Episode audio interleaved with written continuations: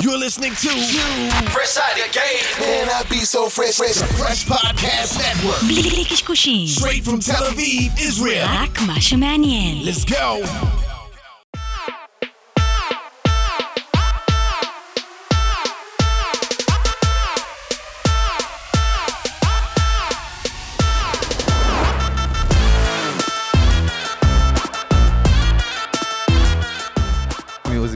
פודקאסט, הפודקאסט של תעשיית המוזיקה. תודה לכל המאזינים שלנו ברחבי הגלקסיה. אנחנו צוות Music Business. אלון עוני ברק וחגי גולדובסקי, מה קורה איתך בן אדם? מצב, אהלן איזה אהלן. כיף לשבת בחדר A בפלוטו שוב, אה? אנחנו נעים ונדים פה ברחבי החלל הזה. כיף, בהחלט. אז. לפני שניגש לחסות, אי אפשר להתעלם ממי יושב פה לידינו, אז תציג את האורח הבא שלנו בבקשה. חמי רודנר. רודנר, מה קורה חמי. רודנר? מה נשמע? כבוד גדול. כבוד גדול, באמת אחד מגיבורי תודה הילדות רבה. שלי, אני לא יודע מה איתך, אני מילדי ה Nineties, אז כאילו גדלתי על חמי. וואלה, הצלחתי לעשות את ה... זה עבד, אה? מה? הצלחתי את השורוק. אה, כן. נדבר עליו, נדבר כן, עליו. כן, הוא הזהיר אותנו לפני. אז uh, תודה חמי שאתה איתנו, כבוד גדול. Uh, אחד מ- מהאנשים הבולטים, ב- בייחוד בסצנת הרוק הישראלית, במוזיקה בכלל. Uh, וכל המטרה שלנו בפודקאסט היא באמת להיכנס לתלת-מימדיות של המוזיקאים ולהנגיש את מה קורה בנפש, בנשמה ובגוף שלהם, מאחורי הקלעים, במסע שלהם בכדור הארץ. זה היה ארוך, אה? זה היה יפה. זה היה חידוש, דרך זה אגב, היה פעם יפה, ראשונה זו שהבאתי פעם אותה ככה. ראשונה. ממש משורר. נאמר כבר הכל, נראה. כן. אז uh, קודם כל, יש לך יום הולדת, יצא טיימינג פצצה, אז מזל טוב. יאללה, מזל טוב. זה כן. כן. אנחנו נעשה רעשים של לחיים, חברים, כן, אנחנו... כן, יש וויסקי, יש בירות, יש הכל. אהלן. אה, ותודה שאתה איתנו, ובוא... היום אני כן. בן 56. אה, זה לא יאומן. אתה נראה יותר צעיר ממני ואני בן 36, אז אה, רק שתדע. אני נותן הערת שוליים אמיתית, כאילו, לא צינית, בכלל. למה תמיד כשאתה אומר את הגיל, אז הולכים למטה ב... כי אני הכי, הלו, צעיר בחדר ותמיד אני נראה הכי מבוגר איכשהו, אני לא יודע למה. מעניין, מעניין. כן. אולי זה תסביך שלי עם עצמי. ניל יאנג הישראלי בשבילי. כן? בכמה אמרו לך את זה? אמרו לך את זה הרבה? יש כל מיני, אומרים לי ניל יאנג, לפעמים אה, מפריזים, אומרים לי מיק ג'אגר, לפעמים אומרים ג'ים קרי. אה, לא כל חשבתי על התשובות, זה. כל התשובות נכונות. כל התשובות, אה, כל התשובות נכונות. אה, אבל אני תמיד, מה ש... אני, כל מה שרציתי להיות זה פול מקארטני. ו- בקטנה לא ככה. הצלחתי. אז. אה, באמת לפני שנצלול עם חמי לתוך הפרק, אנחנו רוצים להודות נותני החסות של הפרק, שזה אולפני פלוטו והצוות הנפלא שלו. אה, באמת שהולכים איתנו אה, יד ביד בכל המסע הנפלא הזה, אה, והם הבית שלנו לפודקאסט הזה.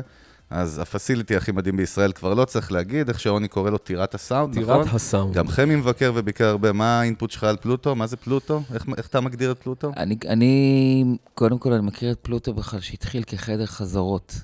אה, וזה היה חדר חזרות עם הסאונד הכי טוב. אה, נורא אהבתי לנגן שם, ונורא נעצב, התעצבתי ש, ש, שגדי וברק סגר, סגרו את חדר חזרות, ואז הם עשו את ה- באמת אולפן אה, באיזשהו סטנדרט שונה, שלא לא, לא הכרנו לפני כן בישראל. ויצא לי להקליט כאן אה, לא מעט. אני זוכר, אה, למשל, באולפן שאנחנו יושבים בו עכשיו, אה, להקת איפה הילד הייתה פה, כולנו ניגענו פה ביחד בסטופים, באלבום האחרון שלנו, כבוד.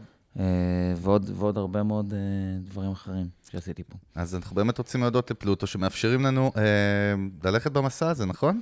בהחלט. להזכיר שזה גם בית ספר סאונד והפקה מוזיקלית, מזמן כבר לא רק פסיליטי של אולפנים. אה, וצ'ק את אאוט, בקיצר, ותודה לגדי ושי ורועי וכל החבר'ה הנפלאים. יאללה, עוני, אכילת ראש. איך אתם, תמיד אגיד יש שם לך. מחלוקת בין ממריאים לצוללים, מה, אנחנו ממריאים או אנחנו צוללים? היום, עם חמי אנחנו ממריאים, אחי. יאללה. היום זה יאללה.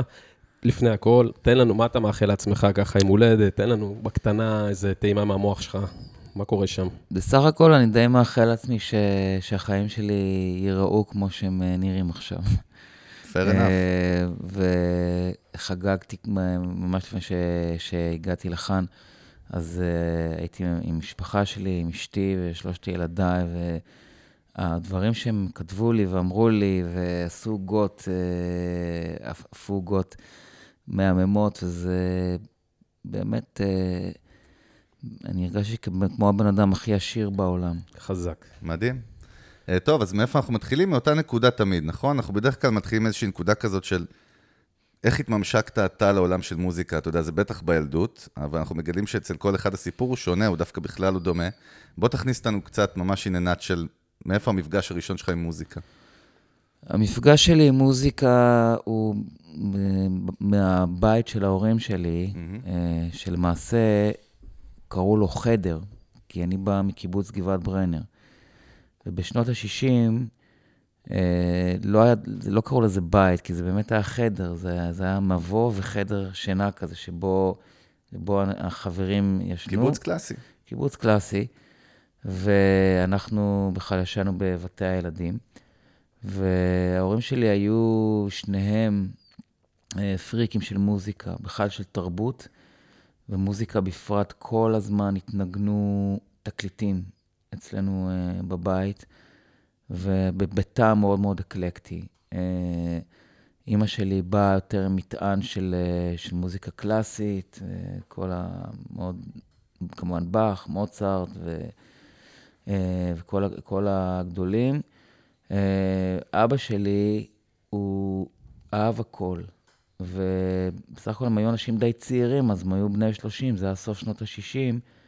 וואו, תור הזהב. כן, והם הביאו הביתה שני אלבומים שהם עד היום אולי הדברים הכי משמעותיים ש... ש... שעליהם גדלתי, שאחד מהם זה היה אה, אוסף של הביטלס, שנקרא Oldies but Goldies, אה, שבעצם כל השירים שלהם, הלהיטים עד 66. Greatest hits.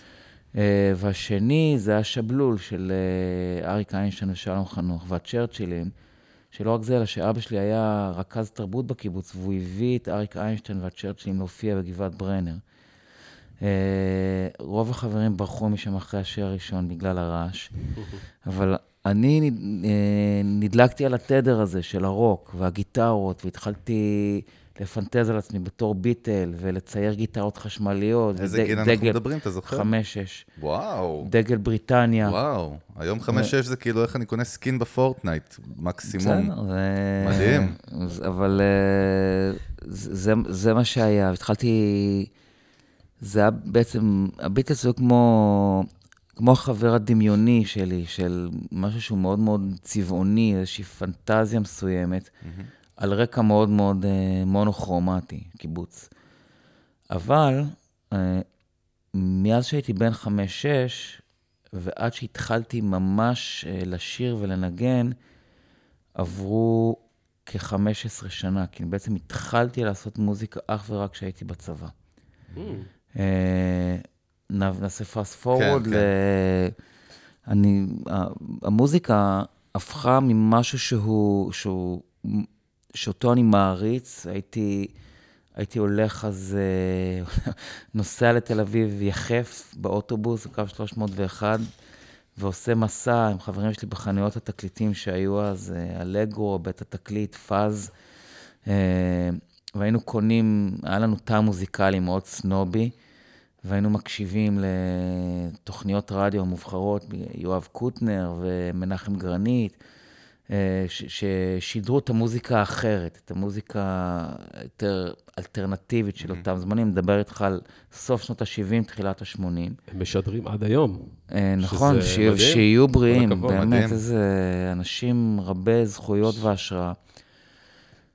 ואז בצבא, פשוט פתאום אה, משהו התחבר לי, ותוך שבוע מיום שהייתה לי התגלות, והבנתי שאני צריך לשיר, ועד הרגע שבו אספתי להקה בקיבוץ, בספרייה של הקיבוץ, והתחלנו לנגן את המוות אינו מחוסר עבודה של פורטיס.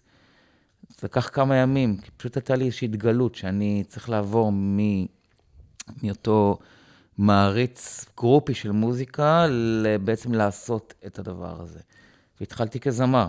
זמר, אתה יודע, הקלתי כצעקן. ודרך אגב, לא הרבה יודעים, זאת אומרת, אם לא, מי שלא קורא את הביוגרפיה, איפה הילד זה בעצם לא, לא הלהקה הראשונה, נכון? או שהיא כן מוגדרת, זאת אומרת, היה, היה לפני. איפה הילד היא הלהקה הראשונה, אבל איפה הילד הייתה להקה שהקמתי בשנת 85. אוקיי. עם... אה, אה, שהייתה להקת קאברים. בעצם אנחנו היינו להקת קאברים. התחלנו, כמו שלהקות צריכות להתחיל, מקאברים, ו... אבל כן הייתה הלהקה הראשונה. לא, אז למה אני זוכר שקראתי, היה משהו מונדר או משהו, היה לא, משהו... לא, הייתה להקה בין, איפה, אלא, אוקיי, זה קצת מסובך, אבל אני אנסה להסביר. פושט לנו. אז קודם כל, דבר ראשון, חשוב לדעת שאיפה הילד היא להקת 80's. נכון. זה דבר שחשוב לדעת אותו, כי תמיד מזהים אותנו עם העשור עם אחר 90s, כך, נכון. אבל הרבה מהעקרונות של איפה הילד דווקא עקרונות אייטיזיים, ועל כך אולי נרחיב בהמשך. והדבר, ה- ה- איפה באמת קמה ב-85 בגבעת ברנר, אסף שריג ואני אה, הקמנו את איפה הילד, יחד עם עוד אנשים מהקיבוץ ומתנדבים. אה, ולהקת קאברים, אבל הקאברים שעשינו, וזה חשוב להגיד, לא היו אה, מה שרוב להקות הקאברים אז בקיבוצים וזה היו עושים, שזה היה בעיקר אה, אה, לד זפלין, פינק פלויד, להקות סיקסיס, אלא היינו עושים קאברים של אה, סוזי and the וואלה. ו-Q, ו-Echo and the Bunnymen, כי היו משמיעים את זה אז הרבה בגלי צה"ל, הפסקת עשר, תוכנית של שרון מולדבי ומיכל ניב, והיינו בטוחים and the Bunnymen זה הלהקה הכי גדולה בעולם, אז עשינו- להם קאברים. לי יש דווקא שתי שאלות, אה, אני מקווה שאני אזכור אותן, ניסיתי לזכור אותן כל הזה, חזקתי חזק לה, אבל אחד, זה באמת, השאלה הראשונה, כאילו, אז שהיית בן חמש, שש, כי דווקא בא לי לחזור אחורה, אוקיי. האם... כן? קראת לי? לא. לא. אז האם אתה יכול היום, מפרספקטיבה שלך היום, שאתה רואה ילדים בני חמש-שש, אתה, יכול אתה יכול לשמר את החוויה הזאת שהרגשת אז, אתה יודע, אפילו במשפחה או מילדים אחרים של אחרים, אתה יכול כאילו ממש להרגיש ואתה עושה איזה, ת- תורם לזה באיזושהי צורה לילדים קטנים ש... ממש לא. אוקיי? הילדים שלי, אני מאמין שמוזיקה זה דבר שצריך לגלות בעצמך. והחינוך המוזיקלי הכי טוב זה לתת להם להתרוצץ חופשי בשדה. אני הרבה פעמים, בגלל שאני אבא טרחן כזה, אז uh, אנחנו שומעים כזה, שאנחנו בארוחת ערב, כזה שמונה, אנחנו מקשיבים לרדיו, ובדרך כלל 88 או משהו כזה, ומי מי שר את זה ילדים? בוב דילן, כל הכבוד, וכל מיני כאלה, אבל אה, למשל נעמי, הבת שלי ש... שנמצאת איתי כאן, כאן היום, אה. חמודה, אז אה, היא, היא מוזיקלית בצורה מטורפת, ויש לה טעם מוזיקלי מאוד מאוד שונה משלי, ואני חושב שזה, שזה הדבר הנכון. מדהים. מה, איזה טעם, איזה מה, תן לנו, זרוק לנו איזה כמה יהלומים, אתה זוכר? שמות וכאלה? אה, לפני שנעלה אותה לשידור גם? לא, נעמי, מה... נעשה את הפרק, למה לעשות שם שידור? אנחנו נשמע עלייך עוד הרבה. טוב. אה, אז- לא, היא טורחת להגיד כן. לי כמה שהטעם שלנו שונה. טוב, תשמע. אתה יודע, היא בדור שונה, תמיד אנחנו מדברים על זה שאני אגיד, אני מדבר עם אלון הרבה, גם האורחים שלנו, על הקטע הזה שאומרים לך דברים, נגיד, שהם פרובוקטיביים היום. אתה יודע, דברים הכי קיצוניים מניקי מנאז' ועל כל מיני דברים תרבותיים כן. במוזיקה. אבל תמיד, אני- אימא שלי, שהיא מורה למוזיקה, מוזיקאית ג'אזיסטית מלומדת, תמיד היא מזכירה לי שכשהיא שמעה בסיקסטיז, כאילו את זפלין, אמרו לה שזה מקלקל את הילדים ואסור לשמוע את זה, נכון? נכון, זה דבר שאני אומרת- תמיד זוכר לפני שאני שאני מת- מתפרץ באיזה מונולוג. אה, מחזיק את עצמך חזק. ש- זה משהו ב-human behavior שהוא קיים תמיד. זה נכון, ואני חושב שיש בזה משהו בריא, שמוזיקה היא שייכת ל- לאנשים צעירים. צעירים. רק מה, באמת מאז שנוצר הדבר הזה שנקרא רוק, אז פתאום אנשים גם שהם ב- בעשורים שלי למשל, עדיין מוזיקה הוא דבר, דבר נורא מהותי בחיים שלהם. זאת אומרת, ו... אז כן יש איזשהו שינוי. ואחד הדברים שאני רואה, זה שאנשים שאוהבים את המוזיקה שלי, לפעמים הילדים שלהם נורא אוהבים את המוזיקה שלי. מביאים אותם להופעות, או מספרים לי, הם רוצים שאני אברך אותם לבר מצווה שלהם. ואז היום איפשהו זה, העולם באמת הוא שונה גם, גם מהבחינה הזאת, ש... אבל עוד דבר שאני רוצה להזכיר בהקשר הזה, שמי שנתן לי את הביטלס זה ההורים שלי. זה... כי ההורים שלך היו מגניבים. ההורים שלי, אין לך, חבל לך. זה- זה בטוח. דיברנו על, אה, על אנשים שאמרת, אנשים שאוהבים אותי, אז דווקא בא לי גם עוד פעם לחזור אחורה. אתה זוכר את הרגעים האלה, איך זה הרגיש לך, הרגעים האלה שאשכרה התחלת להבין שיש אנשים שבאמת צורכים את המוזיקה שלך, אוהבים, שואפים, אה, שואבים איזה השראה? אתה זוכר את הרגעים האלה בהתפתחות שלך, ואיך הרגשת שם? אה, בהחלט, בהחלט כן. אה, אני זוכר שאיפה הילד קמה בשנית למעשה, בתל אביב, אה, ומה שאתה הזכרת, חגי, זה היה בעצם ביניים, בין הגרסת כן, אני. אפילו לא יודע מה זה, אני רק זוכר שקראתי על זה. הייתה להקה. שקראו לה מנדוש, אני עברתי לתל אביב, אני הצטרפתי אליה כבסיסט. אה, אוקיי. ו...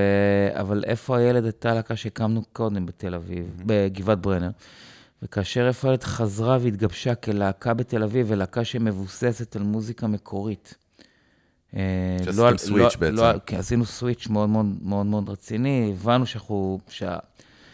ויש שיר שמבחינתי הוא תמיד הוא המפתח לכל, זה השיר הראשון שכתבתי והלחנתי בחיים שלי, שכתבתי לפני זה מילים, אבל לא הלחנתי. השיר הזה הוא אחד אלוהים.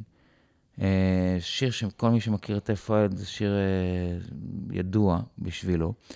ואחד אלוהים, אני זוכר שניגענו אותו בהופעות הראשונות שלנו, המ- המגומגמות והניסיוניות בתל אביב, זה היה, אני ראיתי שמעבר לזה שההורים שלי נמצאים, ואתה יודע, כמו, כמו תמיד, יש אבולוציה כזאת, שאתה מביא את, ה, את הקרובים, את ה... לגמרי. אז אתה- FNF, Friends and Family. אז אתה פתאום, אה, פתאום ראיתי שאנשים, הגוף שלהם מתחיל להיענות לקצב ולווייב של השיר ריאקציה. הזה, יש ריאקציה. ואז הבנתי שזו הפעם הראשונה שהבנתי מעבר לתנאי המעבדה ואנשים שאני מכיר, שיש גם אה, איזושהי, אה, אוביק, כאילו, אהבה אובייקטיבית ל- למוזיקה שלי, שהיא קשורה למוזיקה שלי ולא בגלל שמכירים אותי או וכן הלאה. אז זהו, אתה קפצת עם חמיק ל- לריאקציות, וכן חשוב לי שנעשה איזשהו פריים ריאקציות באמצע. תמיד יש לי מביא איזה וריאה, מביא לי נשמע רופא, אסוציאציות לא לא לא? מגניבות כאלה. אה, אבל באמת, רגע, כאילו, זמן סוכר יצא ב-93. שלוש. מרץ הלהקה בעצם 93. ב-85 היא קמה כאילו בקיבוץ. כן. ו... זאת אומרת, שמו... שמו... כן, שמונה שנים. שמונה שנים עד אלבום הבכורה. כאילו, מה, יש... מה קורה בשמונה שנים, אתה יודע? אה, תתחיל מהיום הראשון. מה ש... ויהי אור. זה השמ... אלו השמונה שנים הכי, לא רק שחשובות, אלא גם הכי מהנות שהיו לי בחיים. כי זאת הייתה בעצם אוניברסיטה. אוניברסיטה של החיים, כמו, ש... כמו שאומרים. עברתי לתל אביב, הקמנו שוב את הלהקה ב-89, והתחלנו להתנסות בהופעות ובכתיבת חומר. התחלנו להתנסות בהקלטה של דמואים בכל מיני אול- אולפנים שהצלחנו להקריץ.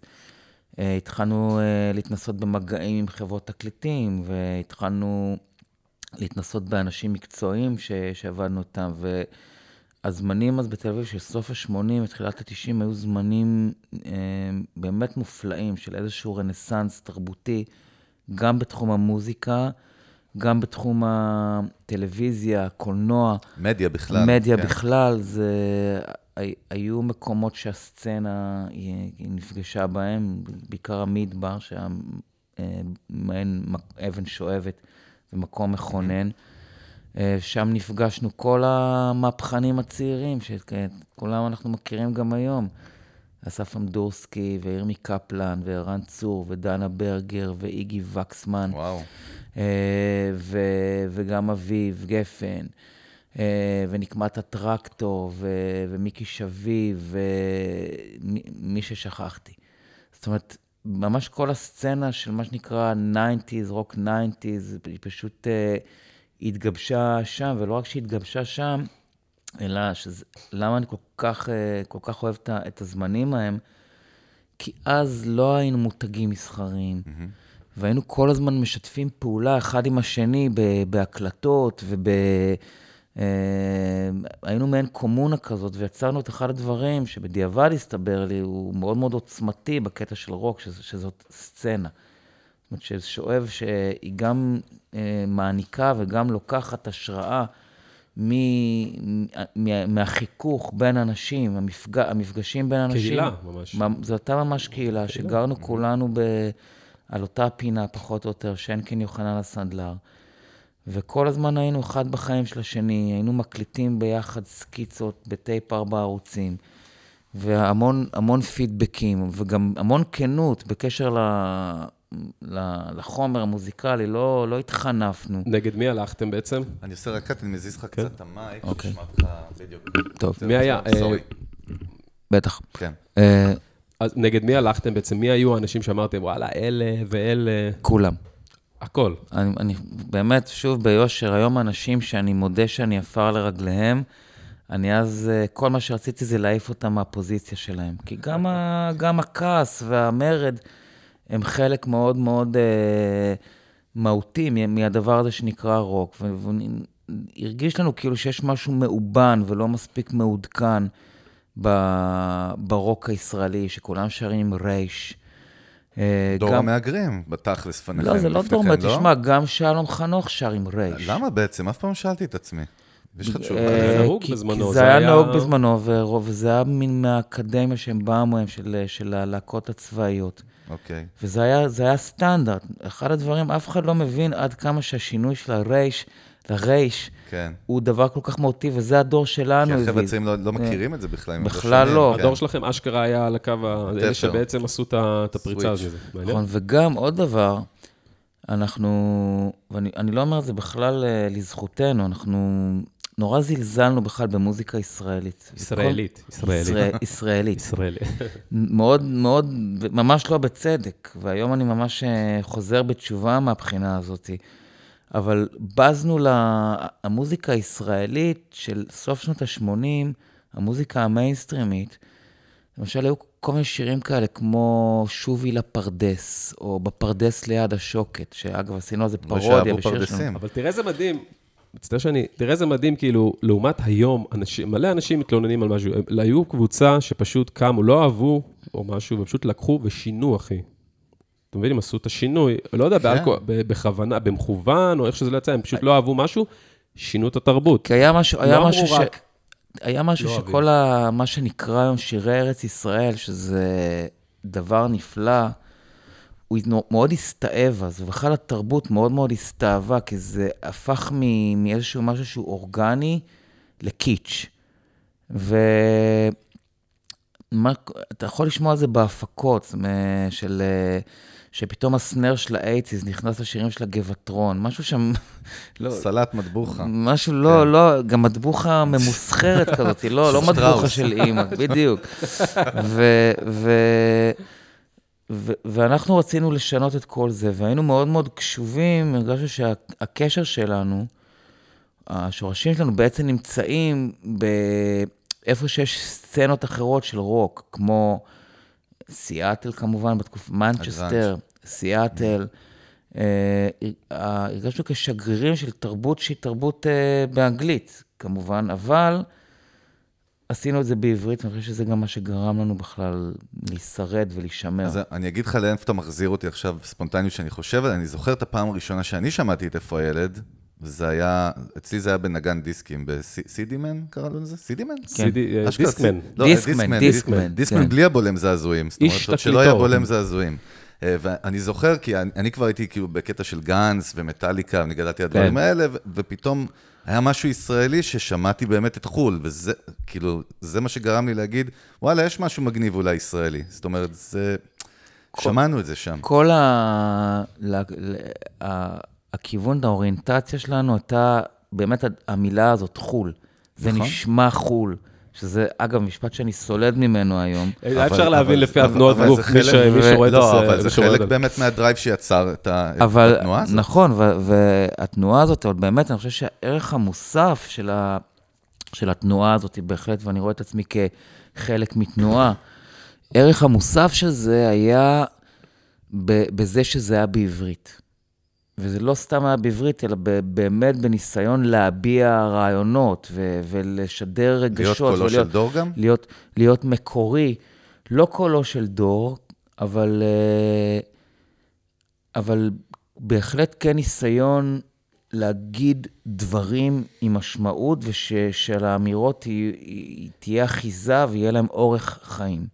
זה מעניין, כי זה state of mind שהיום יש המון אמנים ישראלים ששרים באנגלית. המון. המון. זאת אומרת, גם לפני, אני תמיד אומר את זה, אבל לפני כמה שנים, אם מישהו שר באנגלית בארץ, אז היו אומרים, אה, אין לו סיכוי, היו אומרים לו, אתה טה-טה-טה." douchebag. ותשאיר בעברית, אז יש לך סיכוי בארץ, או בכלל שיקשיבו יותר למוזיקה שלך, והיום, גם בגלל הסטרימינג, שאולי נדבר על זה עוד מעט, שזה גם מעניין, דווקא אם אתה עושה מוזיקה באנגלית, אנחנו רואים גם אתה יכול. בקלות יותר היום להגיע ל- ל- לרחבי העולם. היה לכם את העניין הזה של חו"ל גם, חשבתם? היה את החלום אה, להיות סטונס, בקיצור. להופיע ב... ב- ממש, זהו, שבמקרה שלנו ממש לא. אני חושב שאנחנו שאבנו את ההשראה שלנו, האמיתית, מ- מה, מהתרבות הישראלית. מ- מהחיבור הזה באמת בין רוק, אה, מה שנקרא לנגן באנגלית ולשיר בעברית. וזה יצר משהו נורא מקורי. כי להקות כמונו, ששרות באנגלית, להקות דומות מהדור שלנו, אה, להקות מקבילות, כל- בעיקר החבר'ה האלה מסיאטל וזה. אה, בגלל ש- שזה היה יותר אה, אורגני, החיבור הזה בין, ה- בין הריפים האלה וה, והסאונד שלהם לזה, הם לא ניסו אה, נורא להתפתח. ודווקא אנחנו, אני חושב שבעיקר בזכות העברית, בגלל הקשר באמת המאוד אה, מעניין הזה בין משהו שהוא לחלוטין אנגלו-סקסי למשהו שהוא איזושהי המצאה של 150 השנים האחרונות, העברית. יצר משהו שהוא, שהוא באמת חיבור מעניין, ואני לא חושב שיש לי מה להגיד לעולם בשפה שהיא לא שפת אימי. זה לא היה שום שיקול של כאילו ככה ישמעו אותנו יותר? זה היה נטו אינסטינקט, הרגשה, אינטואיציה, או שהיה פה הכל- שיקול... תשמע, אלון, אה, אני עד היום לא מאמין שאנשים משלמים כסף בשביל לש- לשמוע אותי שר או בשביל המוזיקה שלי. זה נראה לי, אף, אף פעם שיקולים מסחריים, אף פעם לא היו שם, כי אני גם סיפרתי לכם מהיכן באתי, זה, אני לא יודע אם זה טוב או רע, אבל זו פשוט עובדה שאין לי בכלל, אני מתייחס לזה רק מהמקום שבו שמח לי. אבל מצד שני בחרת בזה כמקצוע בצורה מודעת, אתה יודע שאתה אכן. הולך להמר על זה, נכון? נכון, עכשיו אני חושב שאני אגיד אמירה שב, שנשמעת קשה לאנשים אחרים. זה מה שאנחנו הכי אוהבים בפודקאסט, דרך אגב. בדיוק. תכניס אני אותנו לא ל- חושב שמישהו באמת אמן אם הוא לא מתפרנס מה- מה- מהאמנות שלו. בסדר, אנחנו כולנו מסכימים היום, אבל פעם באמת היה קטע שאם אתה אומן, אז כאילו זה... דיברנו על ההתמסחרות. אנחנו לא מסכימים וכן. היום, סליחה שאני זה, לא. אנחנו לא, ממש מה? לא כולם מסכימים מה- מהאמירה הזאת. לא. יש הרבה מאוד אנשים לא, שלא מסכימים. אמרתי, מהאמירה הזאת. אנחנו מסכימים. אה, אנחנו ספציפית. כן. אה, כבר אתה רוצה סליחה, לריב איתי? עוד לא סליחה, כן, בוא נתחיל, חבר'ה, אוקיי. מה קורה? אה, רגוע מדי. בוא באמת, אה, אנחנו מנסים למצוא איזשהן נקודות תמיד בסיפור, אה, ואחת הנקודות שאנחנו מנסים להבין אותן תמיד זה, יש את הסטייג' הזה שאתה נמצא, שאתה יוצר מוזיקה, בין בהרכב, בין לבד, ואז פתאום יש את ה junction הזה שפתאום נהיה base, נהיה קהל, כמו שאמרת, יש פידבק, נכון? כן. פתאום אתה אומר, רגע, זה לא רק אני עם עצמי ואני מגניב, אנשים עפים על זה. תספר לנו על החוויה הראשונה הזאת, במפגש עם הקהל שאמרתם, אוקיי, משהו קורה פה, איך זה וואו, התהווה. אז זה הדבר שאני ממש זוכר טוב. כי באמת היינו באיזושהי מין בועה תל אביבית, ואנשים שגם היו מגיעים להופעות שלנו ב- ברוקסן, שזה הם היו מאוד מאוחר בלילה, וב, ובלוגוס, היו אנשים פחות או יותר בגיל שלנו. גם צריך להזכיר שבדור שלנו, אני יותר מבוגר בעשור מאביב גפן, או ממאור נכון. כהן ומאסף אמדורסקי. אבל אנחנו שייכים לאותו הדור. ו... ואנשים מהדור שלנו, גם אנשים שהיו בברנז'ה שלנו, הם מאוד אה, העריכו וזה, אבל לא הייתה תגובה שהיא מאוד מאוד אמוציונלית למוזיקה. אה, ואז, אני זוכר את ההופעה הראשונה שמכרו הופעה שלנו עוד לפני שיצאנו אה, עם האלבום, לאיזושהי מופע בוקר בבית ספר בכפר סבא. בוקר.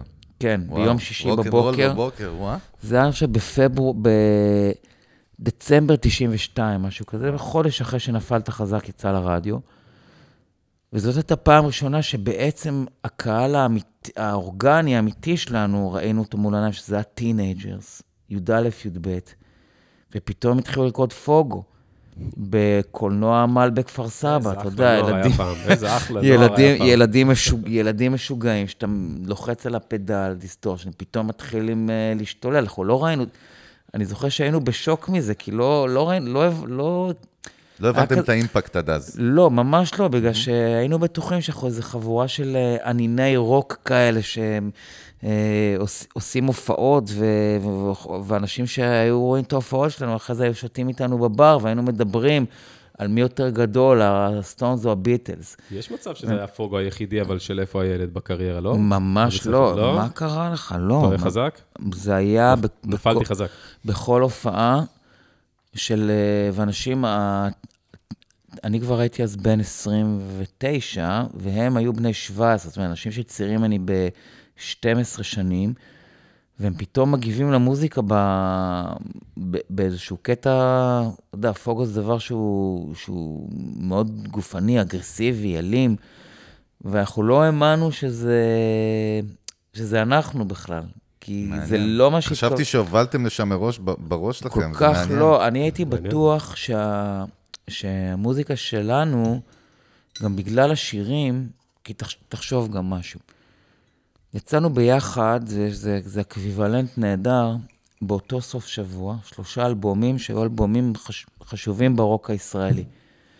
אה, אז האלבום שלנו, זמן סוכר, אלבום הבכורה של מופע ארנבות של דוקטור קספר, ואלבום הבכורה, דברים בלחש, של כנסיית השכל.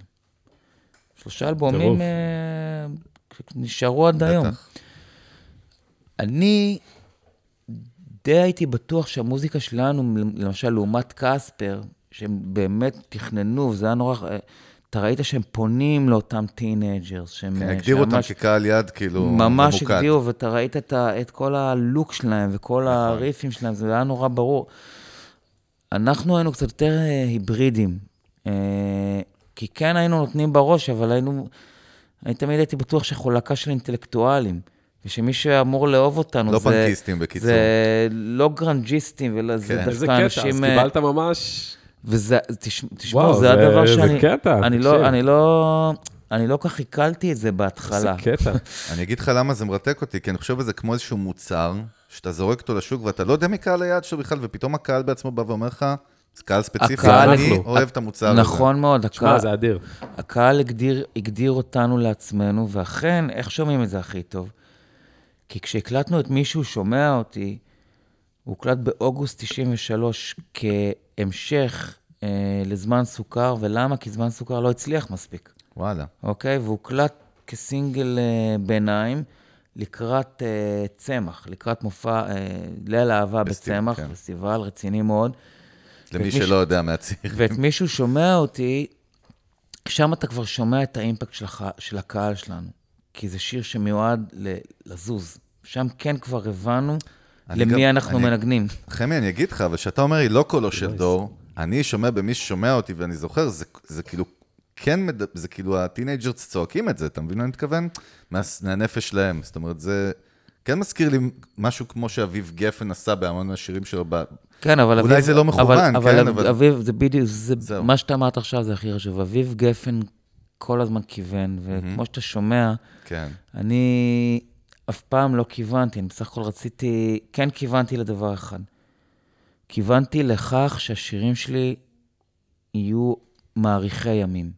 שכאשר כתבתי אותם, כן. היה לי מאוד חשוב ל- לראות אותם עוד 30 שנה. זו חשיבה שאין אתה- אותה לרוב האנשים. איך אתה בפועל מפרק את זה לגורמים חשיבה כזאת? בעיקר ב- במילים שהן אה, טומנות בכוון הרבה מאוד אה, משמעויות ואוברטונים. אה, כל מיני, אני לא, לא רוצה להתחיל לחפור על זה, זה כל מיני אה, טכניקות מסוימות של, אה, דווקא מעניין. למשל, לשלב דרמה ואירוניה. אה, אתן לכם דוגמה.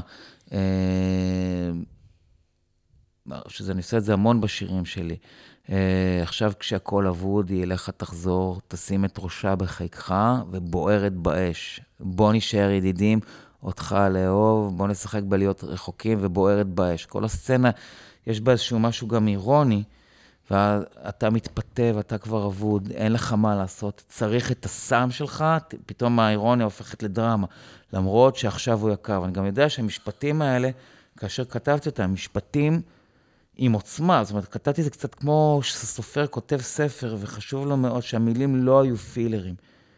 אה, כי המון אנשים כותבים ברוק מילים שהן, שהן בעצם נועדו לשרת את המנגינה ואת הסאונד. נכון. ואני הם כתבתי, לא המיין. אני כתבתי מילים ש, ש, שצריכות לעמוד ב, בפני עצמן, וכל הזמן חשבתי, האם השיר הזה יהיה חי עוד 30 שנה.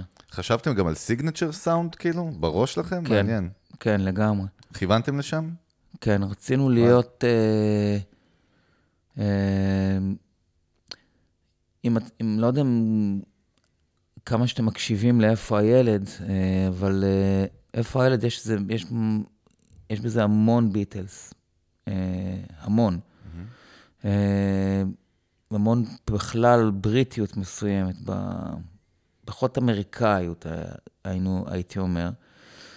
אה, וכל העניין הוא היה שלגיטרות אה, זה הדבר העיקרי. זאת אומרת, למה שהגיטרות עושות, לא פחות חשוב ממה שהזמר שר, וניסינו לש... גם בלבלים, זו הייתה אידיאולוגיה, שאייל דפנה, הטכנאי, ואני היינו חופרים על זה המון. וואלה, שהווקל לא יהיה דווקא בפרונט? איך לקחת את, ה, את, ה, את השירה אחורה, ואת. ה, ואת הגיטרות קדימה, וזה יצר באמת איזושהי דרמה מסוימת במוזיקה שלנו. כי, כי בגלל שהרצנו כאלה להקות כמו uh, Jesus and Mary Chain, ולהקות כמו הפיקסיס, ששם זה, זה היה ברור שכש- שכך כך זה נשמע. גם לא היה יוטיוב, לא היית יכול ללכת לזה טוטוריאל ולראות איך איזה הטכנאי שלהם? עשה. היה רק את יואב קוטנר, זהו. אז זהו, ואני חושב בכלל, המשפט שאמרת נורא חשוב, כי. אני קורא לזה ה-lost in translation. הניסיון שלנו לחכות, הניסיון הכושל שלנו, לחכות את, את, את Jesus and Mary Chain ואת הפיקסיס, יצר משהו מקורי לחלוטין, כי לא היינו באמת יכולים להגיע לכאלה רזולוציות של האזנה כמו, ש, כמו שאפשר היום.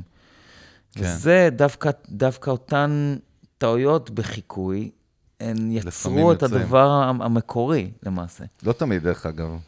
לפעמים זה סתם נש- נשאר חיקוי אתה צריך לתת. מקום לטעויות כי- בחיים שלך. לא, זה ברור. המוסר השכל בגדול של הדבר אה, הזה. תגיד, חשוב. תגיד, חמי, איפה, איפה הנקודה הראשונה שאתה זוכר שהיה בום? זאת אומרת, היה איזשהו פיק שאמרנו, וואו, רגע, זה... עברנו לבל.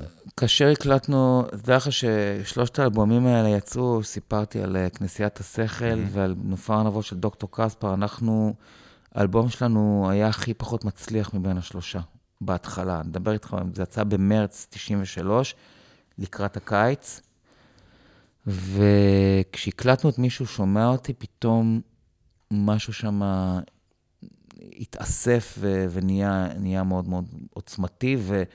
ופתאום היינו מופיעים בפסטיבלים הגדולים. הייתם כבר חתומים בלייבל? ברור. אה, איפה? הרי תזכיר לי. זמן סוכר זה החתמה של עד ארצי, חיים שמש. על האנשים ה... שאנחנו צריכים להביא אותו לפודקאסט. אתם. חייבים להביא אותו. לגמרי. הוא כי הוא באמת יכול לתת איזשהו overlook אה, אמיתי ומעניין על, על, ת- על, על ההיסטוריה גם של תעשיית. המוזיקה. אה, כן, היינו חתומים בעד ארצי. אז, אז האימפקט היה מה? שפתאום זה מתחיל להתנגן ברדיו ו sold out? לא, איך, איך לא, אתה מגדיר זה את התחיל הנקודה? ברדיו, מאוד פרגנו לזה, בגלי צה"ל בעיקר, פחות בקול ישראל, מה שהיה אז, רשת ג'. אה, מאוד פרגנו לזה בגל, בגלי צה"ל, זה פחות הצליח מסחרית מ- מאחרים. היה אז ערוץ 2 כבר, נכון? בהתהוות? התחיל, חצי כוח? חצי כוח כזה. ציפיתם לזה? זה היה במשהו... אני, ראיתם, או זה- שנגנבתם לגמרי, אמרתם, בואנה, יס, כאילו, משאירים אותנו מלא אני, ברדיו. זהו, זה שהשמיעו אותנו ברדיו, בכלל אמרתי, וואו, תודה רבה, אני לא צריך כאילו, בכלל הגעתי. לאברסט, לפסגה. לא, ב- ב- זה. ממש, תדעו כן. לכם, זה ממש ככה, אבל מדהים. דווקא אז, בעד ארצי אמרו, "אה, חבר'ה, אנחנו מצפים מכם ליותר. ואז באמת, כשהוצאנו את, אה, את מישהו שומע אותי, שבכלל לא מופיע באלבום הזה, אבל פתאום הכל התאסף באמת לאיזושהי... שאתה הולך למשל לחתום על אלבומים ורודפים אחריך בקניון, איך זה השפיע עליך, דרך אגב? וטראומה שלקח לי הרבה זמן להתאושש. תכניס אותנו. לשם רגע, זה נשמע תמיד מגניב מבחוץ. בוא זה את הטראומה. חלומו. של כל טינג'ר, אפרופו טינג'רים ובכלל. בוא, מה... בכלל, אנחנו שומעים טראומה, אנחנו מזנקים כן, ישר, אתה יודע, כאילו... כי אנחנו מחפשים את האמת, אתה יודע, לא רק את הדברים ה... האמת היא. שבשבילי, שנות התהילה של איפה הילד, שזה 93-94, שהיינו לאיזשהו רגע אולי הלהקה הכי מצליחה בישראל, מהמם. הם היו מאוד מאוד לא נעימות מה אתה בשבילי. אומר? למה? ב- ואני- באיזה אני- אספקט? באספקט שכנראה מבחינה אישית לא הייתי מוכן, כמו הרבה אנשים. קוביין להתמוד. להתמודד עם החשיפה וההצלחה, כי הייתי, כי גם אני באתי, הפעם הזכרת את קורט קוביין, מרקע מאוד מאוד, מילדות מאוד מאוד קשה ומהרבה פלונטרים בתוך עצמי של מי אני ואיך אני רואה את עצמי, כמה אני אוהב את עצמי. והרגשתי, אני חושב שבצדק מסוים, שלא היינו מספיק טובים מוזיקלית. לעומת ההצלחה של זה. זאת אומרת, אני הרגשתי תמיד בהופעות, בחריקות וזיופים וכל מיני דברים כאלה. ש- שהקהל לא שם לב אליו, דרך שהקהל. לא שם לב, ואני, אבל זה אכל אותי, זה אכל לי את הלב, כי הרגשתי שה... ה- דיברנו על מוזיקה, על מקום של מוזיקה בחיים, שאני כאילו לא עושה את הדבר שכל, שאני, שהוא כל כך מהותי ו, וקדוש בשבילי, אני לא עושה אותו מספיק, אה, מספיק, אה, מספיק טוב. ואז, מתי עולים עליי? מתי מגלים את ה... בדיוק, זה? תקשיב, מתי מגלים את התרמית. רגע, אני חייב לציין פה, אני יודע מה אתה הולך להגיד. כן. היה אצלנו משה לוי הגדול, ואנחנו מגלים מיום ליום, כאילו, משהו שאף פעם אני אישית לא שמעתי אותו, כי ברדיו בראיונות לא תשמע את זה בחיים, לא בטלוויזיה, שהרבה אומנים, כולל משה לוי, שאמר לנו, הייתי עולה על הבמה, בשיא ההצלחה שלו, עם האומנים הכי גדולים בארץ, ואומר, איך הוא אמר לנו? הרגשתי שאני משקר לכולם. מתי הם מגלים את הבלוף, הוא אמר משהו כזה. ואני אומר לעצמי, וגם כשאני אתה מספר את זה, אני אומר, על מה אתם מדברים? כאילו, זה היה נשמע מדהים, אני לא, לא יודע מה... אז מה, זה משהו שהוא איזשהו... לא, מאיפה זה מגיע, הקטע הזה, המוטיב הזה? זה מגיע מתוך אה, זה שבן אדם לוקח את עצמו ברצינות יתרה, אוקיי. ומזה שאתה לא נותן לעצמך את המרווח, הנשימה הזה של ההומור העצמי. וזה מגיע גם אה, באמת מזה שאנשים, תראה, אני קורא לזה הצוף שזב מהפצע. רוב, רוב המוזיקה הזאת היא נוצרת מפצעים. אין, לא יעזור כלום. ברור. והפצעים האלה, למרות שאנחנו באמת, הם, הם זבים צוף, הם עדיין פצעים. כן. ולא היו לי את הכלים להתמודד, ותהילה, היא מעניקה לך מראה נורא מעוותת של עצמך, כי הפער בין ה, ה, מה שאתה חש של עצמך לבין ה, ה, שהעולם מתחיל לסגוד לך מסביב ולקרוא לך בכל מיני שמות, הוא הולך ומתרחב, הוא נהיה בלתי נסבל, ואתה נמצא, אתה מתוח בתוך הפער הזה, ואתה לא מסוגל בעצם להכיל את, מה ש... את איך שאתה חש כלפי עצמך. מתי? לעומת- וואו, מדהים. לעומת איך שהעולם אה, נותן לך את הסופרלטיבים האלה. אז אתה כל הזמן, מכאן נוצרה התחושה שמתי יעלו על התרמית. כי, כי אתה מרגיש כאילו שאתה מעלה את סכומי ההימור כל הזמן. יש לך יותר מה להפסיד עכשיו. כל, בדיוק. וניגשתי לזה בקטע קטע לא בריא. כי הרבה מה... הרבה מהתשוקה והשאיפה שלי להיות ב front ו rockstar זה בשביל להראות לאנשים שמאוד סבלתי מהם. I made it. I made it, אה, כאילו? Fuck off. you. כן. כאילו, תראו. וזה זה, דבר דרך אגב, זה drive מדהים, גם בעסקים. אנחנו יודעים שהרבה מהיזמים נכון. הכי מצליחים בעולם, אבל, היה להם את הרעב הזה ואת ה drive הזה. אבל מוזיקה זה לא דבר ש drive הזה יכול... באמת כסף זה כן, אבל מוזיקה כן, לא.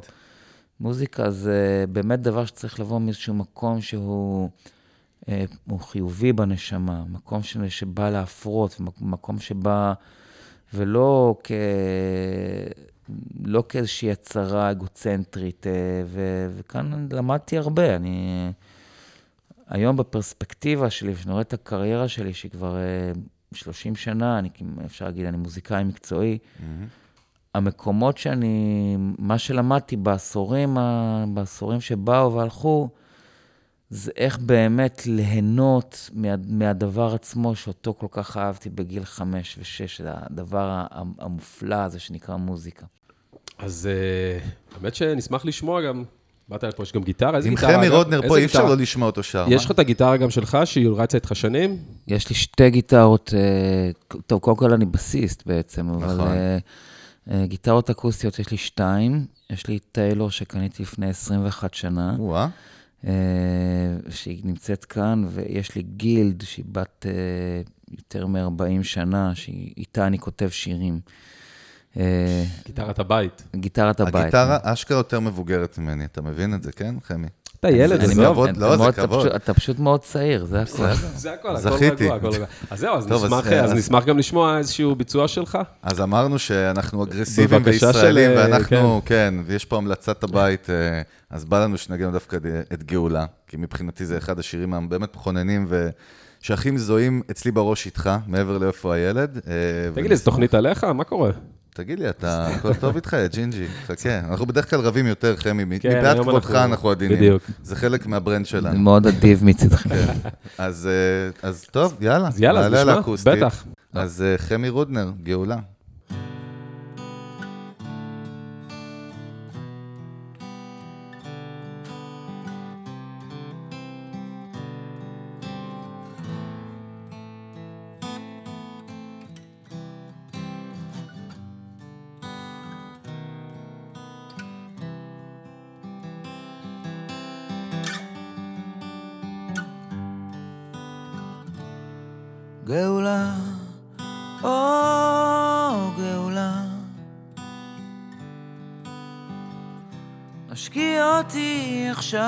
עכשיו נשמה. נשים הן מילים, הן מים חיים. או, או, גאולה. אהבה בינינו תתעצם ותהפוך להיות שיחה גדולה.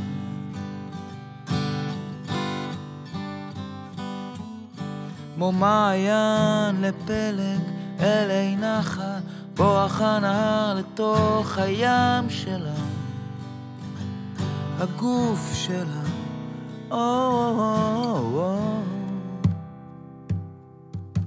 ייקח מה שייקח, ייתן מה שייתן, גאולה, או גאולה. השקיע אותי עכשיו נשמה. נשים הן מילים, הן מים חיים, או, או, גאולה. הברית בינינו, אחותי, אהובתי, יפה שלי, אישה שלי.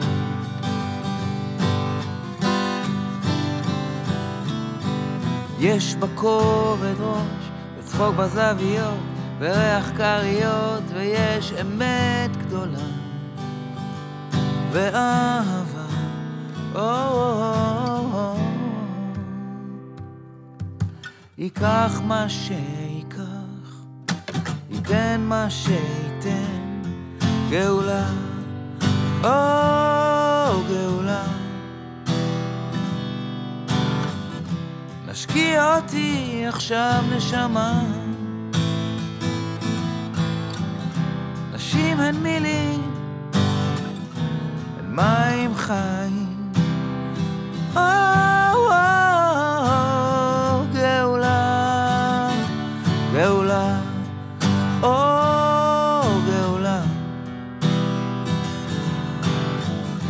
השקיע אותי עכשיו נשמה.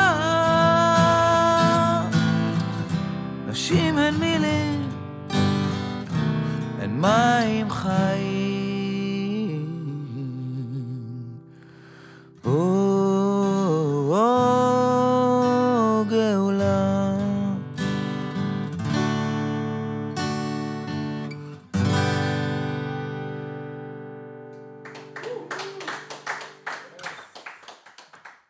טוב, אנחנו ממשיכים במסע? בטח, איפה, קודם כל איפה היינו? אה, האמת שהיה משהו שמעניין אותי לשאול, כאילו, עצם העובדה שאתם בעצם הייתם אה, חבורה, תמיד אני הולך אחורה, אבל הייתם חבורה שמרדנים, חבר'ה שאתה יודע, שהולכים נגד המשרד, ודווקא עבודה מול, אה, מול לייבל, או מול דברים שהם יותר ממסדיים, היה לכם מלא קונפליקטים, או היה איזושהי הסתגלות שהשתנתה עם השנים? אה, תשמע, בשנת, תחילת שנות ה-90, חברות התקליטים בארץ, הם היו, הם היו מאוד מאוד רוקנרול. אה, חיים שמש. לזכותם ייאמר. מאוד לזכותם. חיים שמש האהובי היה בעד ארצי, וב-NMC, אה, וואי, פרח לי עכשיו השם שלה.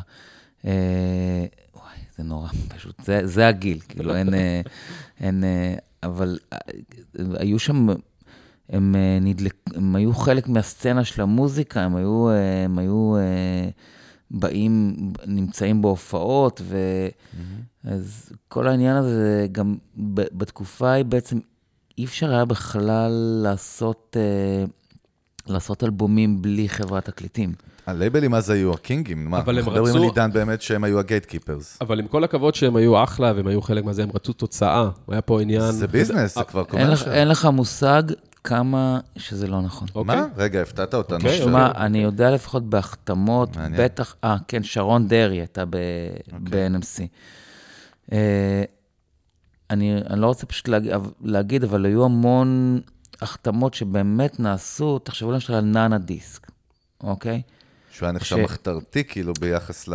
כן, אבל הוא השקיע כסף ב... ניצן. בכל, כן, ניצן, בכל מיני דברים שהם באמת, הייצוג שלהם יותר אומנותי, מאוד לא נכון. מסחרי. נכון. וגם אה, גם איפה הילד, אני לא אומר שלא היו כל מיני אה, רעיונות שמסחרים, אבל זה היה, הכל נבע מ, מתשוקה ליצירתיות. לא חשנו לרגע ש, שמנסים אה, להפוך אותנו למוקיונים של החברת תקליטים או משהו כזה. נתנו לנו... לא מוקיונים, בוא נגיד, אבל לא הרגשת שבאמת אתם עכשיו מוצר? אתם, זאת אומרת, הטאלנט שהוא המוצר, ויש לכם X יעדים שצריך להגיע אליהם? תשמע, חגי... לא, אה, אני מסכים שזה business, זאת אומרת, זה כבר משחק אחר. אתה נמצא כאן ב music business, נכון? נכון, נכון, נכון. לא. הקסם של הדבר הזה שאנחנו עושים, כן. זה אותה, אותו עירוב שיש בו בין האמנותי למסחרי. חד משמעית. זה אני- הקסם. אני תמיד זוכר, יש המון docus, גם בארצות הברית, על music industry, ואתה יודע, בגלל שאנחנו מאוד מאוד מעודכנים במה שקורה היום ב music industry, ובמהפכה של ה digital והסטרימינג, תמיד מדברים על זה שה gatekeepers ה traditional, שזה ה- זה ה-A&R וזה ה- בעצם הלייבלים, כן. באמת, הם איבדו מכוחם. אתה רואה גם את וורנר מיוזיק ואת כל הגדולות שהם כאילו, עכשיו זה מתחיל לחזור דרך אגב, אבל מאלף איש נהיו עשרים איש, והכל כזה התאדה ולא צריך אותם, כי ג'סטין ביבר מגלים, מגלים ביוטיוב, אה, ויש כוח לפורמטים האלה. איפה אתה עם המשחק הזה? זאת אומרת, איפה אתה, באיזה צד אתה, או שאתה, כאילו, מה, מה אתה חושב על זה? בוא נשאל הפוך. על מה? אז זהו, נכון, השאלה שלי סלט קצת, אבל אני, אני, אני... על אנסה רגע- הצורה אני- שבה העולם החדש... לא, אה, אתה מסכים עם זה? אני תמיד כן. זוכר שהמון אומנים, גם בארצות הברית, יצאו על הלייבלים, שהם גנבו להם את החיים. אפילו כן. בון ג'ובי יצא במחאות, אמיר בניון בארץ, היו עוד כל כל מיני דוגמאות בארץ, נכון? מלא, אגב, באמת, מבחינה של כסף, הם אה, השקעו אותנו בחבל אז, על אז הזמן. יפה, זהו, אתה זורק את זה כעל הדרך כזה, אתה יודע, אז השאלה אם באמת, אה, עד כמה חשוב שיהיה לייבל, או האם היום בכלל לדעתך צריך לייבל? זה, זה יותר מעניין אפילו. לא נראה לי, כי באמת אתה יכול אה, לשלח את המוזיקה שלך ישר מה, מהאולפן הביתי שלך לספוטיפיי, ולכל... אה, שני דברים שלא היו קיימים כשאתה היית צעיר. נכון, ואני חושב שכמו בכל דבר, יש בזה גם נפלא, נפל, הרבה משהו נפלא וחסרון, והרבה כן. חסרון, כי באמת, ה, בסופו של דבר, בעולם החופשי הזה, שאנחנו נמצאים בו היום, אז עובדה שמי שמתבלט, אתה אמרת בעצמך את השם ג'סטין ביבר, שהמוזיקה שלו משעממת אותי, והוא משעמם אותי. אבל הוא סופר מסחרי, נכון? וכי כי באותו עולם סופר דמוקרטי, שדברים מתגלים ביוטיוב, בסופ- בסופו של דבר זה דווקא הדברים הכי מהונדסים הם אלה שמצליחים. אה, ואלה שמקב... ואם פעם, עד, ה- עד ה-90's, באמת היית יכול לאחוז במקל משני הקצוות שלו, של גם האמנותי וגם המסחרי, היום האמנותי הוא כמו כל האותם, כמו כל הבוטיקים הזה. יש, יש תעשייה כן. לאמנותי, אבל תעשיית בוטיק. כן. לא יכולה להיות לך כמעט אה, להקה כמו נירוונה, אה, או אפילו להקה כמו רדיואד, ש- שמשלבת את שני הדברים האלה בצורה כל כך נפלאה. אז היום יש דברים שהם בעיניי או אומנותיים מדי, או מסחריים מדי. מעניין. אבל יש יש את האמצע, זה פשוט צריך מי? לחפש ול... לא, שאלה, אומר- הוא אמר משהו, נקודה מאוד מעניינת. מי, מי האמצע היום? תן את האמצע, רוני, תראה איך חמי רודנר לא, אני התקיל כבר אותך, בשאלה. שרציתי לשאול עוד, שאני מנסה לא לתפוס אותה, שהיא לא תברח לי, אבל איבדתי אותה ברגע זה, ממש. השנייה הזאת, היא הלכה לי. יש לי הרבה שאלות. בסדר, תחשוב על זה, תהיה רגוע, אנחנו ביחד, אנחנו באותו ממש היה צד. לי משהו שממש אה, רציתי לשאול, אולי אני יכול בקיצר, אתה למצוא אומר אותו? שהחוויה שלך דווקא עם לייבלים הייתה טובה, והם קידמו ופתחו את הצוהר בעולם שבאמת לא הייתה אפשרות אחרת. אני, זה, זה לא שאני אומר שצריכים להיות היום לייבלים. לא, לא היום, אני חושב- אומר דווקא אבל, בזמנכם. אבל אני חושב שבזמננו, זה היה נכון לזמננו, אה, ואני גם אה, חושב שזה שיש אנשים בדרך, זה כן חשוב איזשהו QA שאתה עושה על, ה, על, ה, על היצירה הזאת. זאת אומרת, אתה שומע המון כישרון, אבל איזושהי, למשל, הפרזה מסוימת, ב, ו- ותשפוכת מסוימת, ובהרבה מהדברים שאני נחשף להם היום, אני לא שומע למשל את אותו הדבר שבעיניי נורא חשוב, שנקרא ייעוץ אומנותי. זאת אומרת, איפה, איפה הביקורת העצמית שלך בעצם תפקידו אה, של? המפיק, לא? גם, גם, גם מפיק מוזיקלי וגם בכלל מפיק, הפקה מוזיקלית, זה גם דבר שעבר השתנתה, טרנספורמציה נכון. אדירה, כי היום המפיק המוזיקלי הוא זה שיושב על, התוך, על המחשב, על. ההקלטה. לא, אין דבר כזה כמו שפעם היה, למשל, אני הייתי נוהג, הייתי עושה הפקות מוזיקליות, ואני לא עושה יותר, כי, כי מי שהוא לא יושב ועובד אשכרה עם, ה, עם, ה, עם ההקלטה, עם התוכנה, לא משנה כאילו באיזה אתה, אתה משתמש, קשה לו מאוד לעשות היום הפקות. ואתה לא, אתה לא שם. אני הפסקתי, זה הדבר שהכי השתוקקתי אליו פעם, והדבר שממש שם אותו כיום ב... fair ב- enough, וכן, לא, לא אומר שחייבים להמשיך את זה באמת כל החיים, בפרק זמן מסוים. איש איש ודרכו, כן. בוא, היה, כן. האמת שאני רוצה שנייה, אמרת כן. שאז היה עניין של כסף, לא, אמרת עשקו אתכם, זרקת את זה פה על הדרך, היה עניין שלא שילמו לכם, זאת אומרת מה, על הופעות, לא הרווחתם, לא כמו מספיק, לא, לא, שרציתם על הופעות, לא. לא התעסקתם. על הופעות, אתה לא הראשון שאני שומע אותו אומר את זה, אבל מצד שני, היום, האנשים היום, שהמוזיקאים הצעירים היום, שמשמיעים את המוזיקה שלהם בסטרימינג, הם גם אומרים אותו דבר, עושקים אותנו, חלקם, אומרים, לא משלמים לנו מספיק. אם אז עשקו, והיום כביכול עושקים, מה קורה שם? אה, תראה, צריך אה, לחלק את זה לכמה קטגוריות.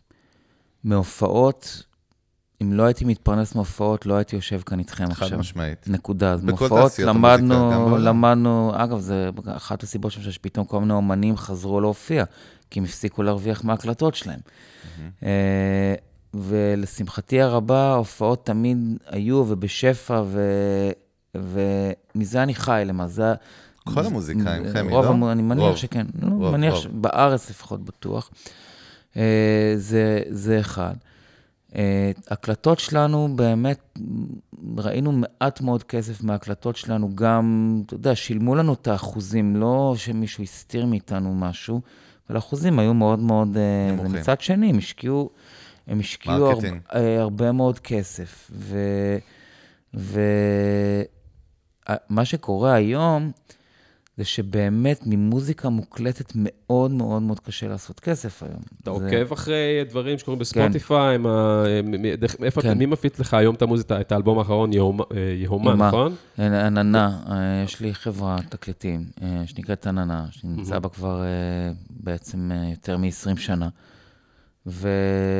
אבל אתה on top אני- של דברים, או שאתה נותן למישהו אחר, גם עד היום, זאת אומרת, להסתכל לך, אתה יודע, בהכנסות, ב- מסטרימינג, ואתה על זה, או שאתה אני... free spirit בקטע הזה? אני סומך על האנשים שאני עובד איתם. אוקיי. אם לא הייתי סומך עליהם, אז לא אתה הייתי משאיר עובד את הצד איתם. המקצועי לאנשי כן. המקצוע, את הצד ומתמקד ביצירה. הפיננסי, כן. את הצד הפיננסי. אני אגב עוקב אחרי השמעות שלי בסטרימינג, ב- גם בס- בספוטיפיי וגם באפל וגם ביוטיוב. כמובן, אני עוקב אחרי התנועות והתנודות, ואני אני כן יודע איך, איך זה, את, כן. את השפה ואיך זה מתנהל. איך אתה עם סטרימינג היום בכלל כתופעה, מה שקורה, זה- אתה. מרגיש, יש ירידה אבל בהשמעות ב- במדיה הישנה, מה שנקרא מסורתית, לא- כשנכנס הסטרימינג יותר לפני שנתיים, שלוש לארץ, אתה מרגיש שזה balance שהשתנה? מן הסתם, אה, הסטרימינג זה בהחלט תופעה אה, חדשה ו- ומבורכת. אני מאוד אוהב את זה, כי אני, אני שונא היא חפצים. הצילה את עולם המוזיקה, מה אתה דרך שונא? אגב. אני שונא חפצים. חפצים. אני פשוט... אחר של אתה דבר מדבר חפצים. פיזית על כאילו, מה, על מוצרים? למשל דיסקים זה דבר שאף אתה פעם לא אתה הורס סבלתי לי את כל. הילדות עכשיו, אתה יודע, החוויה שלי של ה... חכה, עוד לא התחלנו, יכולים להמשיך להרוס את הילדות שלך. הוא פה- לחרב לך את הילדות, אתה תתחיל חבל מחדש. הזמן. אה, אנחנו קופצים על ציר הזמן כל הזמן, כן. כי זה, אנחנו משחקים את זה בפרי סטייל, אבל באמת אני רוצה כן לחזור נקודה אחורה, נקודה, 15-20 שנה אחורה, פיטר רוט המקסים שהתארח אצלנו פה סיפר, שבעצם ההזדמנות הראשונה שמוניקה קיבלו, והוא קיבל, זה היה כ... אז זה היה אתה, זאת אומרת, זה היה, זה היה אתם, היו חימום, אתם. חימום. צריך להבין מה שאני בא להגיד. מעבר לחימום, זה... אז אני, כן, אבל אתם נתתם להם את ה-first chance, הרתחה. מה שנקרא, ונתתם להם לבנות את ה brand גם שלהם. אה, לפני כן, אה, ההופעה שלהם שראיתי, שהוזמנתי אליה, אולי ההופעה הראשונה שהם עשו ילדים, לא? במועדון ולווטה בתל אביב. כן, הם צעירים ממני בעשור. פיטר, זה בשבילך. ואני הלכתי יום אחרי זה לחיים שמש, שגם היה חבר נורא טוב שלי, ואמרתי לו, כן. תשמע, יש פה להקה יוצאת מן הכלל, ואתה חייב להחתים אותם. ובגלל שלמילים שלי אז היו משמעות, אה, כן. וזה נעשה. לא, אז יש סיבה, למה אני אומר את כל זה? לא כי פיטר היה פה, אלא כי אתה צריך, אנשים ש... קודם כל שומעים אותנו המון המון מוזיקאים צעירים. חלק מהאג'נדה של הפודקאסט הזה היא להנגיש את כל התעשייה. חבר'ה צעירים שמתחילים את הצעדים שלהם בעולם הזה, בין אם ב production, בין אם זה סאונדמנים, בין אם זה מוזיקאים. דבר שני, בני אדם בכלל שמאזינים, שהם לא מהתעשייה, אבל חשוב להבין למי שלא מכיר את ה impact של איפה הילד בחשיבות שלהם, דווקא לפי הסיפור של פיטר אני מסתכל על זה, כי זאת להקה מאוד גדולה ישראלית שהיא נכס צאן ברזל בישראל, והיא קמה, אתה יודע, כאיזשהו משהו שבזכות איפה הילד וחמי. זה מאוד בהחלט, חשוב. כן. ואז בעצם 99 אתם מפרקים. תגיד, אני רוצה לשאול אותך את זה בנימה אישית, מעניין אותי, כי יש קטע. איפה הילד היא brand? זאת אומרת, זה המותג. חמי רוד, רודנר, סליחה, יפה, סליחה. אתה לומד. קרוב. כל הכבוד. מה זה לומד? אני. מפחד ממך, זה לא שאני לומד. אין מה. אה, אבל, באמת, יש. איזשהו עניין, אנחנו רואים בעולם בכלל, תמיד, הרבה מוזיקאים שהם יוצאים לאינדיפנדנט, ל- לדרך העצמאית שלהם, אחרי שהם היו חלק מברנד גדול מהם. כן. אתה יצרת מפלצת שהיא הרבה יותר גדולה ממך, היית חלק ממנה, זה איפה הילד.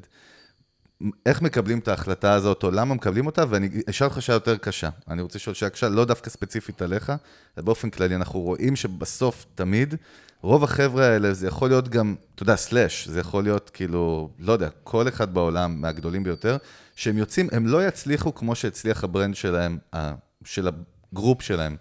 אז אה, למה, למה לדעתך?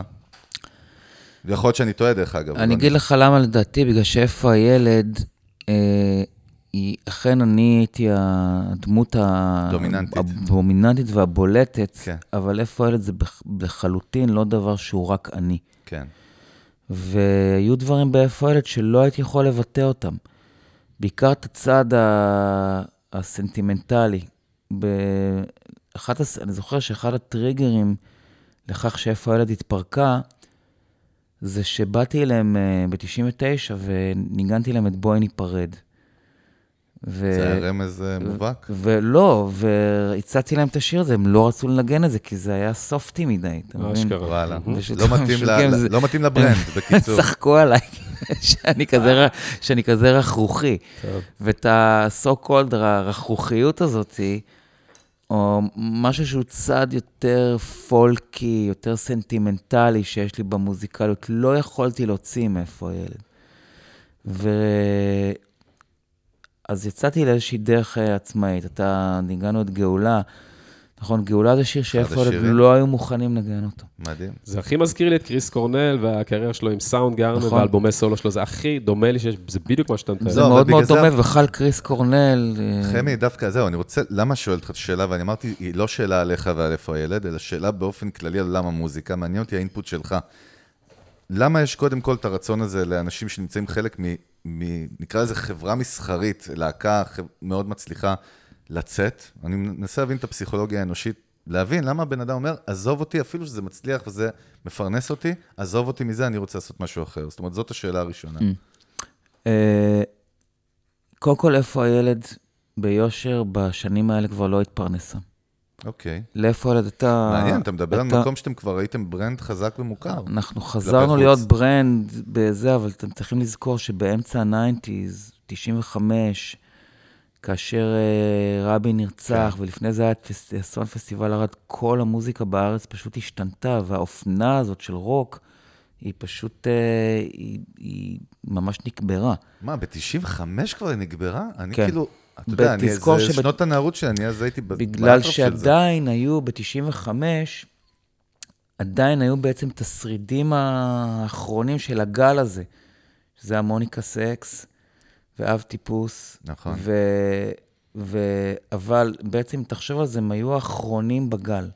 בחו"ל היה גל מטורף באותה תקופה. לא, אבל אנחנו מדברים על כן, ישראל. אני אומר, אני אומר, אה, אבל במקביל, בישראל, בישראל באמת התחיל הסוף שבוע רגוע. הרבה דברים בחברה הישראלית השתנו. הרוק, שהיה לאיזשהו רגע הדוגמן, היה התרבותי, מיינסטרים, בוא, הוא הגיע מיינס- למיינסטרים. הוא היה מיינסטרים, הוא... זהו, כמו כל אופנה. האופנה הזאת הסתיימה, והתחילה האופנה של הגיטרות האקוסטיות והשירים המלטפים, וזה כי הרוק תמיד היה ילד חוץ. בגלל הטראומות האלה, הכל נולד בשביל להרגיע את ה vibe. כן, זה, זה היה חלק מזה, זה גם היה חלק, אני חושב, שוב, ביושר, של לעשות מהרוק הסגנון השלט בארץ, זו הייתה החלטה של, של לא, זה לא היה אורגני. זאת אומרת, בסופו של דבר, גם וואלה, ב nineties, זה היה מלמעלה. אסטרטגי, אתה זה, אומר? זה היה כאילו ניסיון אה, להיות כמו חו"ל ו-MTV שהיו נורא חזקים, אז וכל מיני דברים כאלה. עובדה שבסופו של דבר, אם תחשוב שבאמצע ה nineties אתניקס התחילו את העבודה שלהם עם אייל גולן, בעצם הם, אה, הם הריחו את, ה, את המגמות, את מה שבאמת הולך לקרות ב, אני חושב שמסתכלים מאוד במוזיקה מסחרי הישראלית. גם בראש שלהם. מאוד, מאוד. הם לא- אשכרה באו ולקחו משהו הם אנשי באמת עסקים, בקיצור. אורגני, ואשכרה באו, אמרו, אוקיי, אוקיי. אבל גם, אבל אפשר גם, עוד דבר שאני. רוצה להגיד כאן, לא רק הם, גם אביב גפן, שהוא תמיד בן אדם שהייתה לו חשיבה מאוד מאוד מותגית כן. ומסחרית, הוא, מה שהוא עשה, המוזיקה שלו, באמת, עם האהבה הגדולה שלו, זה לא, לא כמו המוזיקה שלנו. זאת אומרת, הנטייה לקיץ' ולמלא פדים ו- וסטרינגסים וזה, כאילו, כל הנשיכה הזאת של הגיטרות, היא לא, זה, זה, לא. זה, לא, זה לא אותו הדבר. ואנחנו, עכשיו, ב-95 כבר איפה הייתה להקה גם מרוסקת מבחינה חברתית, כי היו המון בעיות אגו וקנאה וחוסר הקשבה. מה זה אומר בפועל בעיות אגו וקנאה? תן לנו, מה, מקרה... ש- תראה, דוגמה? אח, אה, גם אני הייתי מאוד עסוק אז בעבודה עם, אה, עם אש, מי שהייתה אשתי אז, עם איגי, שהפכה, הייתה לזה- את הכוכבת ב- בתקופה ההיא. אנחנו מדברים על איגי איגי וקסמן. וקסמן. וגם אה, החברים שלי רצו להתבטא יותר. רצו... הרגישו שאתה בפרונט, בקיצור, הקלאסי. הסיפור הקלאסי, כאילו, כן. קלישאה. כאילו, תחשוב כמה שאין לה קלאסי וקלישאה דומות, כן? זה נכון. הסיפור הקלאסי. ובעצם, כשאתה אומר התפרנסתם וזה, אנחנו לא התפרנסנו. היינו מגיעים להופעות במקומות שהיו באים אה, מאות אנשים, פתאום עשרות. חשוב להגיד את זה, זה. אתה רואה שאני בתור ילד לא ראיתי את זה, אני ראיתי לא. את ה rockstars האלה שהם, וואו, הם חיים את החיים. ואני נאלצתי ב- בשנת 97, אני נאלצתי בעצם בפעם היחידה בחיים שלי כאדם בוגר לעזוב את המוזיקה כמקצוע וללכת להתפרנס. ואתה משרד פרסום, לא? עבדתי במשרד פרסום, כי, כי פשוט לא היה לי מה, הייתי חייב למס הכנסה מאות אלפי שקלים. אז אה, אפרופו business, כן? כן.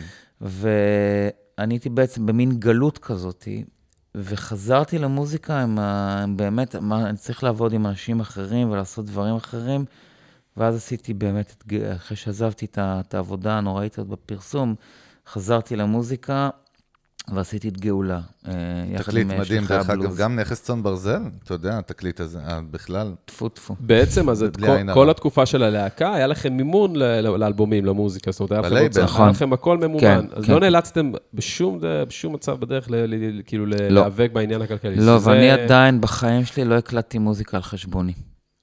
שזה גם נדיר וברכה, כן, חמי? אני מא- מאמין שזה לא, לא כדאי, כי, כי אני, אני רוצה שמישהו אחר ישבור את הראש איך למכור את זה, ולא לא זה. שיוצר. תגיד, ואי פעם אה, פחדת כלכלית? זאת אומרת, אמרת מה יהיה מחר, ואני חייב באמת לעשות, חוץ מאותו שלב, אני מדבר של המשרד פרסום, אלא, כאילו, אני, מדבר, אני מנסה להיכנס לראש שלך אסטרטגית. בסוף, אתה יודע, אנחנו נמצאים באמת בעידן, היום המוזיקאי המודרני, אם ננסה לבנות לו איזשהו פרופיל, וזה לא משנה, דרך אגב, מארצות הברית או מישראל, הגבולות כן יטשטשו היום. נכון. אה, הוא חיה שהיא מאוד אומנותית, אבל היא מאוד אסטרטגית. הוא מאוד מאוד חכם, כן. הוא מאוד ביזנס ווייז. אז כאילו, איפה הראש שלך היה? תמיד הראש- ביצירה ו... לא, הראש שלי, אני תמיד הייתי, קורא לזה יזם. אוקיי. אני מאוד אוהב ליזום דברים, ואני גם מאוד אוהב להרחיב את הגבולות שלי. מעבר עובדה שאיפה הילד לא הספיקה לי, ורציתי לעשות גם מוזיקה בעצמי, רציתי להפיק אלבומים לאומנים אחרים, כן. ואכן הפקתי. אה, אה, אני עושה גם סדנאות, אני מלמד אה, בכל מיני בתי ספר למוזיקה. אה, אני עושה את כל מה שאני יכול בשביל שהפרנסה שלי תהיה מצלילים. מדהים. אני רוצה לשאול שאלה קשה, ודווקא כי אני בצד של חמי, אני יכול לשאול שאלה כזאת? מותר לי? טוב, זה הפודקאסט שלנו, נראה לי שכן. אבל אני רוצה להבין איתך ביחד. איך, איך, איך הגענו למצב, באמת שבסוף, זה כבר אפילו לא מזרחית, עזוב, זה כבר לא מוגדר מזרחית אצל הזמרים מזרחית של זה פעם. פשוט אבל... לא מוגדר כמזרחית. נגיד. כן, אבל איך, יכול להיות, איך הגענו למצב, באמת, שאתה אומר הרוק מת בגלל רצח רבין? לא אמרתי לי- שהרוק מת. לא, אני, שה- אז עזוב, אני אומר שהרוק מת אוקיי. בארץ. זאת כן. אומרת, כי- כי עובדה שבארצות הברית, פסטיבלים הכי גדולים לולאפלוזה, וגם בארצות, אתה, אתה מכיר את זה יותר טוב ממני, יש מקום לרוק. יכול להיות שזה בגלל size או משהו, אבל איך קרה שאצלנו הדבר הזה, מתופעה אדירה, תקשיב, של דור התפיידה. אני, אני לא מצליח להבין את זה.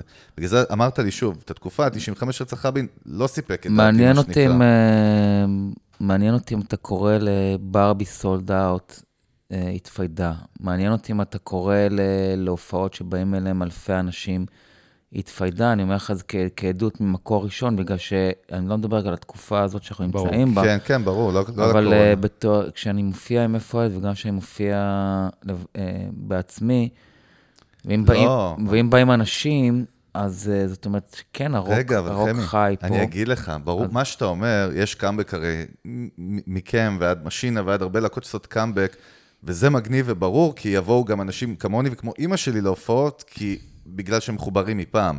אני לא מדבר על, עליך ועל איפה הילד, אני מדבר דווקא על הז'אנר כז'אנר. אה, ז'אנר כרוק, כאילו- כאילו, אני אגיד לך משהו, מאוד מעניין אותי פשוט ה input שלך על זה. אין, אין מה להגיד יותר ברוק. ואם אני הייתי היום בן 20, בכלל אולי הייתי הולך להיות... אה, אז היית יושב על ת- סינטי עם MIDI? לא, הייתי יושב, הולך להיות תסריטאי של דרמה טלוויזיונית. וואלה. כי שם, שמעת שם, את הסקופ? שם הרוק אנד רול נמצא היום. זאת אומרת, מעניין. האם, האם, האם בח... בוא, בכנות, כן. האם את- אנחנו יכולים לצפות לאיזה אלבום שאתה תעצום עיניים ותקשיב לו כמו שהקשבת ל-Wish You Were Here של, של פינק פלויד? לא.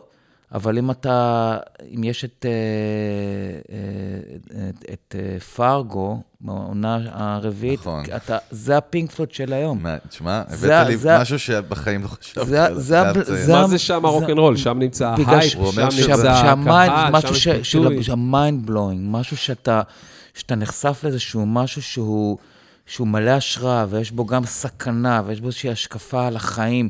הוא אומר לך איזה משהו על עצמך. אבל זה לא מוזיקה, כן, לך, בסדר, זה מה שאלון מה? אומר לך בסוף. אז נכון, מה? זה- אני חושב לא. שמוזיקה, תראה... לא, אבל אם במוזיקה עסקינן, אז בוא נגיד, אתה יודע מה, יש תופעה אחת שבטוח שהבת שלך גם שומעת אותה, ואנחנו עפים עליה, וכולם עפים על זה בילי אייליש, כן? לדוגמה. שהיא מדהימה. שהיא באמת מדהימה, כי אתה רואה אנשים, אתה רואה את פול מקארטני אומר שהיא מדהימה, וילדות בנות 14 אומרות שהיא מדהימה. כי- איך למה? אתה מסביר את זה? כי היא מדהימה. נכון.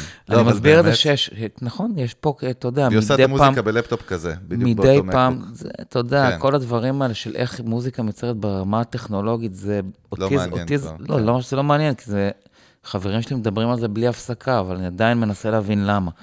כן. אה, אבל זה לא מעניין אותי. מעניין כן. אותי שבאמת כאן, אצל בילי אייליש, יש איזשהו, אותו ניצוץ, שאתה באמת לא מבין איך, אבל אתה יודע שזה זה. זה זה מדהים. אז זה נכון. באמת זה, היא באמת זה.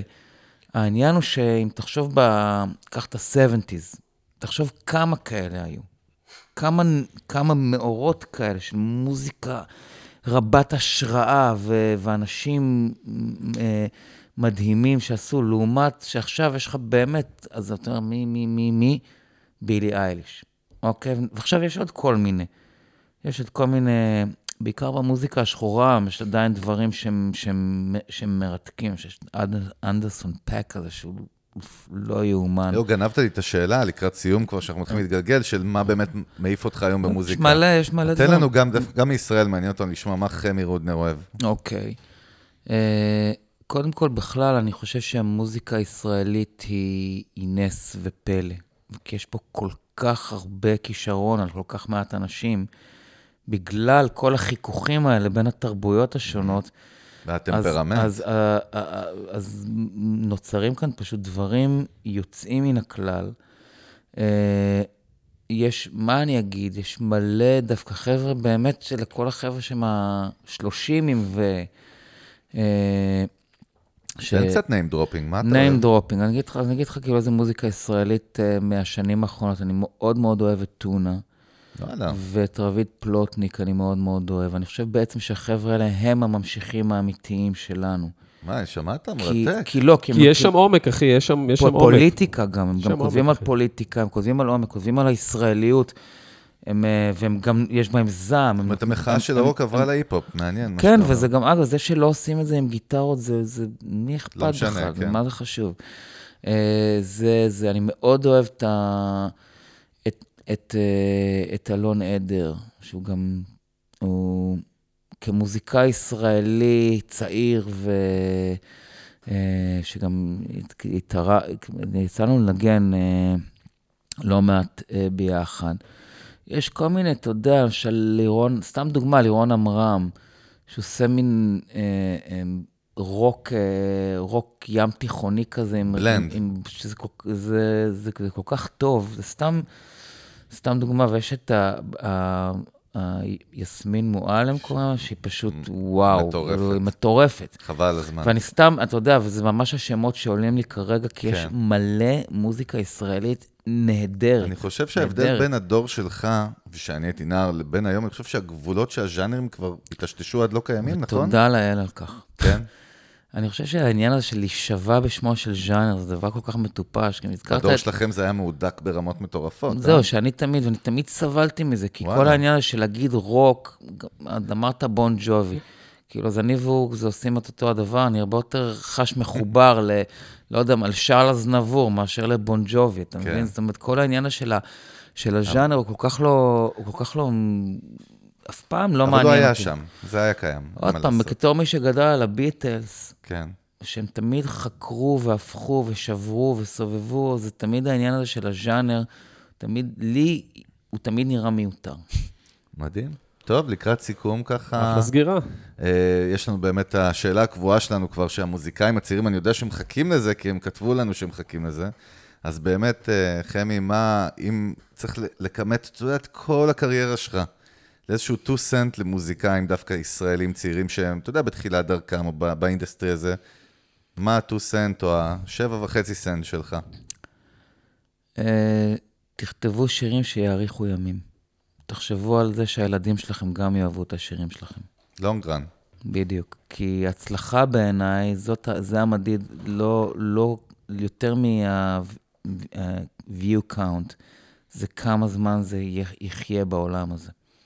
מדהים. זה, זה. הסנט שלי. טוב, אני חושב שאי אפשר טוב. לסיים את זה יותר זה יפה. הוליסטי גם. אז אנחנו באמת, אה, קודם כל רוצים להודות לך, היה לנו עונג וכבוד. כבוד או כבוד, חמי? אתה וח- יותר בעברית וכבוד. ממני. בכבוד, כן, תודה רבה. אמא שלי יורה בי עכשיו בבית, ביוטיוב. גם אני אחרי- גם אני. אחרי השידור, אבל בסדר. כן. צריכים לדבר קצת על אימא שלך. אה, כן, בהחלט.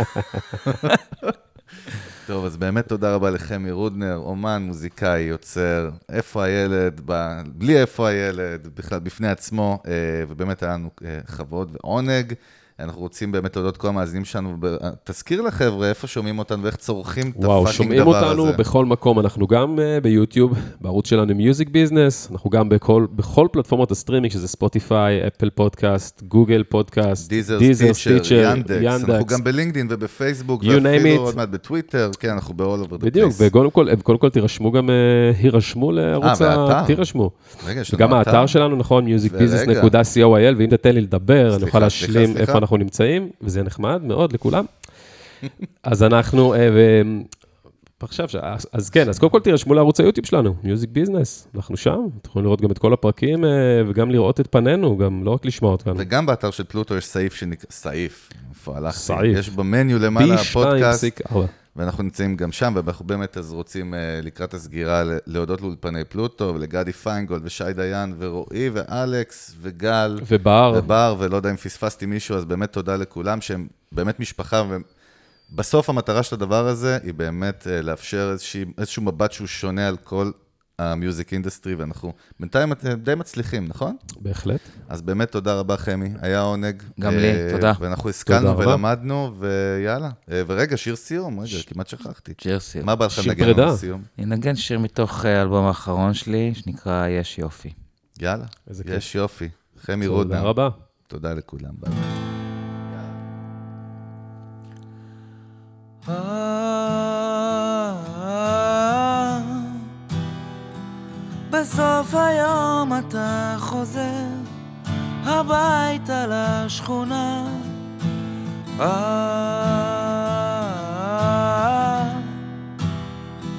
בסוף היום אתה חוזר הביתה לשכונה. אמהות קוראות לארוחת ערב פשוטה. ריח חביתות באוויר מישהו מנגן גיטרה מזרחית יחיפה מישהו מקשיב לשיר.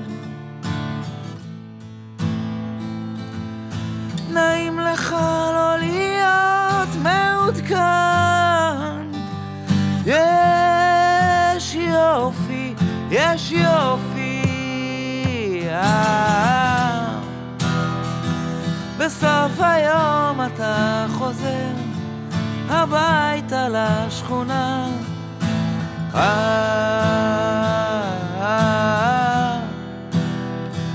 בסוף היום אתה חוזר הביתה לשכונה. דגל גאווה תלוי לו ברגוע עם דגל המשיח. חלון ליד חלון נפתח אולי עונה תפתיע. שלום. נעים לך לא להיות מעודכן. יש יופי, יש יופי. אה. בסוף היום אתה חוזר הביתה לשכונה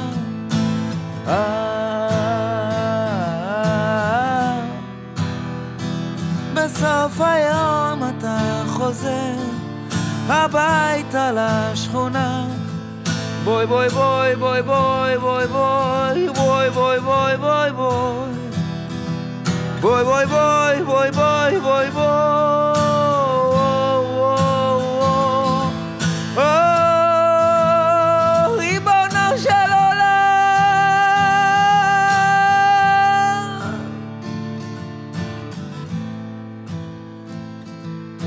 בסוף היום אתה חוזר הביתה לשכונה מקפל את הדגלים, נרגע. נעים לך לא להיות מעודכן, יש יופי, יש יופי. אה. בסוף היום אתה חוזר הביתה לשכונה. אה, בסוף היום אתה חוזר הביתה לשכונה.